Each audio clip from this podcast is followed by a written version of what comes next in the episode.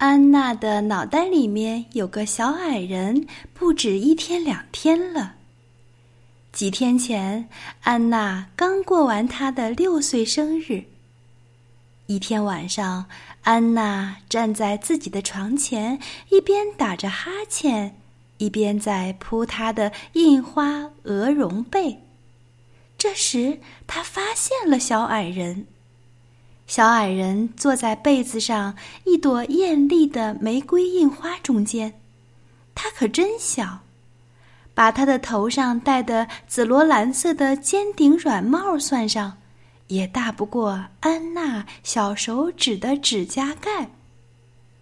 小矮人在说话，但他的声音太小了，安娜为了能够听清他到底在说什么，就用大拇指和食指把它捏起来放到耳边。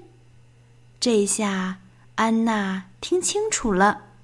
小矮人正在大哭大叫：“啊，小心点，不行吗？见鬼，我都快被你捏碎了！”安娜赶快把它放到耳朵眼旁边，松开手，还是不行。小矮人马上又哭喊道：“啊，你疯了，知道吗？我在这么高的地方头晕。”小矮人真是怕极了。生怕从安娜的耳朵上掉下来，摔个粉身碎骨。他用小指甲死死抠住安娜的耳朵，这可把安娜疼坏了。她尖叫着，疯了一样的甩头，想把小矮人从耳朵上甩掉，但他没成功，反而把他甩进了耳朵里。小矮人完完全全的掉进了他的耳朵里。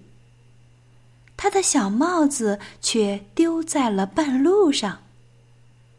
安娜不停的尖叫，用手指在耳朵眼里掏来掏去，只掏出来了那顶小帽子，小矮人已无影无踪。安娜连忙跑去找爸爸。爸爸正坐在客厅的椅子上，给安娜补她的那双红短袜。袜子的后跟让安娜穿出了一个大洞。爸爸，爸爸，有个小矮人钻进我的脑袋里了！安娜大喊大叫：“快把他揪出来！”爸爸放下手上的针线和袜子，边笑边说：“可他跑到里面去了。”安娜一边哭叫，一边用手拍打自己的左耳朵。“哈哈，不要紧。”爸爸还是边笑边说：“脑袋里面有个小矮人，也不是什么坏事情。”从今天起，每天晚上他来给你讲故事，我保证，他一定比我讲的好。其实，爸爸根本没把安娜的话当回事儿。嗯，这一定又是安娜想出的花招。他想，为了拖延时间不上床睡觉，他的花招层出不穷。臭爸爸！不跟你说了。安娜绝望了，她从针线筐里拿出一根钩针，想把小矮人从耳朵里掏出来。爸爸连忙从他手上夺下了钩针。傻瓜！他喊道：“刺破了耳膜，你就聋了。”可是我得把小矮人弄出来呀。安娜开始抽泣。爸爸注意到安娜好像没说谎，他把安娜抱到走廊上，从柜橱里拿出一个大手电筒，打开来对着安娜的左耳往里照。哪儿有什么小矮人啊？我要是说谎，不得好死！里面除了耳屎，什么也没有。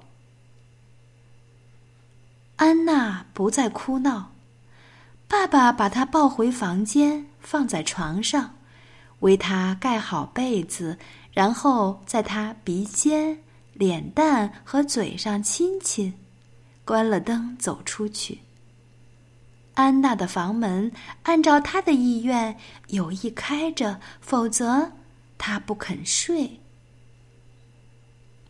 安娜躺在黑暗中想：“也许那个小矮人在我往客厅里跑的时候，已经从我的耳朵里掉出去了。也许他现在正躺在地板上，不知什么地方呢。我应该找到他。也许他受伤了。”想着想着，安娜睡着了。刚才的一场大哭，把他真的哭累了。第二天起床后，安娜顾不上吃早饭，把家里找了个遍，也没有发现小矮人。这时，她注意到爸爸的屋子中间立着的吸尘器。糟糕，小矮人准是被吸进去了。安娜打开吸尘器的盖子，取出集尘袋，里面除了灰尘就是脏东西。安娜拿着它跑到卫生间，她把集尘袋里的脏物小心地倒进浴缸，灰尘四起，浴缸里灰蒙蒙的一片。四颗玻璃珠，三支区别针。两枚硬币和一根大头针。安娜从垃圾里就发现了这些玩意儿，但安娜仍不甘心。这时，爸爸走进浴室。“哦，老天，你是不是不想让我活了？”他大吼大叫起来。“嗯，我在找小矮人呢。”安娜怯怯地说。爸爸听也不愿意听，他怒气冲冲地拔掉塞子，打开水龙头，脏东西飘起来，把下水口给堵死了。爸爸跑到厨房，拿来一瓶盐酸清洗液，把它一股脑倒进下水口，盐酸液吱吱作响着泛起泡沫，气味刺鼻。浴缸里的脏东西被渐渐融化了。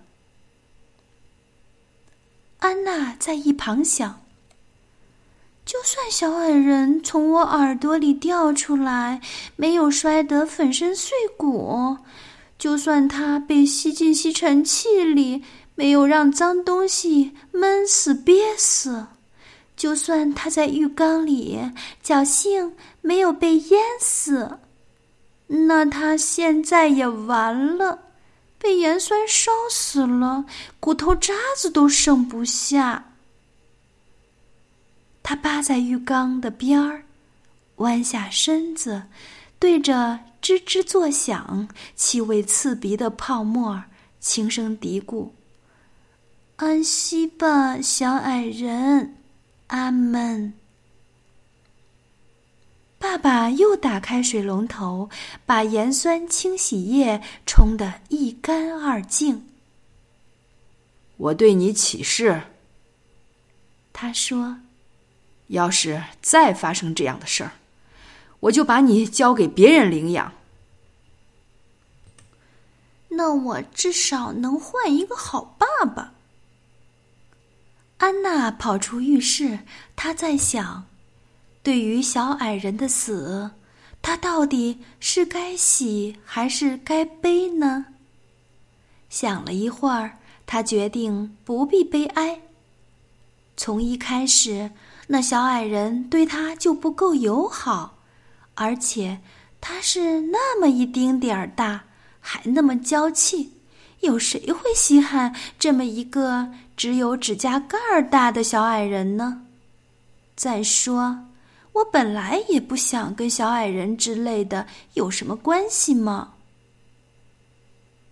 两星期后的一天，安娜坐在自己房间的书桌前，专心的用五颜六色的木珠串一根长长的珠链。突然，听到脑袋里有人在打哈欠，一连三声，响亮清晰。又听到小矮人说：“啊，哦，现在我好像睡足了。”这是那种每天需要很多时间用来睡觉的小矮人。他们往往一睡就是一两个礼拜，有时一两个月，甚至更长。他们醒着的时候却不多。五分钟，十分钟，半小时，除非迫不得已，很少清醒超过一小时。在极特殊的情况下，他也能做到一整天清醒不睡。当然，这对他来说既违背他的意愿，又违背自然规律。安娜吓了一大跳。见鬼！小矮人没死呀。小矮人说：“我觉得你这个人很不够意思，怎么就盼着我死呀？”安娜没敢出声。这该死的家伙怎么知道我在想什么？小矮人马上说道：“嘿，拜托！”我就住在你的脑袋里，当然知道你在想什么。安娜差点又要开始尖叫和甩头，但这对已经在她脑袋里的小矮人还有什么用呢？安娜对这一点已经想清楚了。这会儿爸爸还没有下班回家，家里只有布劳奈斯太太。她每天上午来打扫卫生、做午饭、照看安娜。这位布劳奈斯太太最听不得孩子吵闹，安娜一吵闹，她就怒气冲天。再说，对脑袋里有小矮人这种事儿，布劳乃斯太太只会比爸爸更觉得不可理解。安娜脸色苍白的僵坐着，手中的珠链滑落下来，五颜六色的木珠洒了一地，有几颗慢慢的滚到过道上。刚好，布劳乃斯太太从客厅走到过道里，一脚踩在一颗珠子上，身体便腾空飞了起来，屁股着地，重重的摔在厕所门外。哦，天哪！他痛苦的呻吟不止。当他从屁股下面摸出两颗珠子时，顿时火冒三丈。他爬起身，一瘸一拐的走到安娜的房门口，伸出手中的那两颗珠子，大吼大叫道。都是你干的好事儿，害得我尾骨都摔伤了。谁想得到啊，干这份照看你的活儿，竟会有生命危险。安娜不答话，仍是小脸苍白的坐在那儿，全身僵直的像截树桩子。你至少也该向我道歉吧。布劳乃斯太太仍喋喋不休，看来是没有人教过你礼貌规矩了。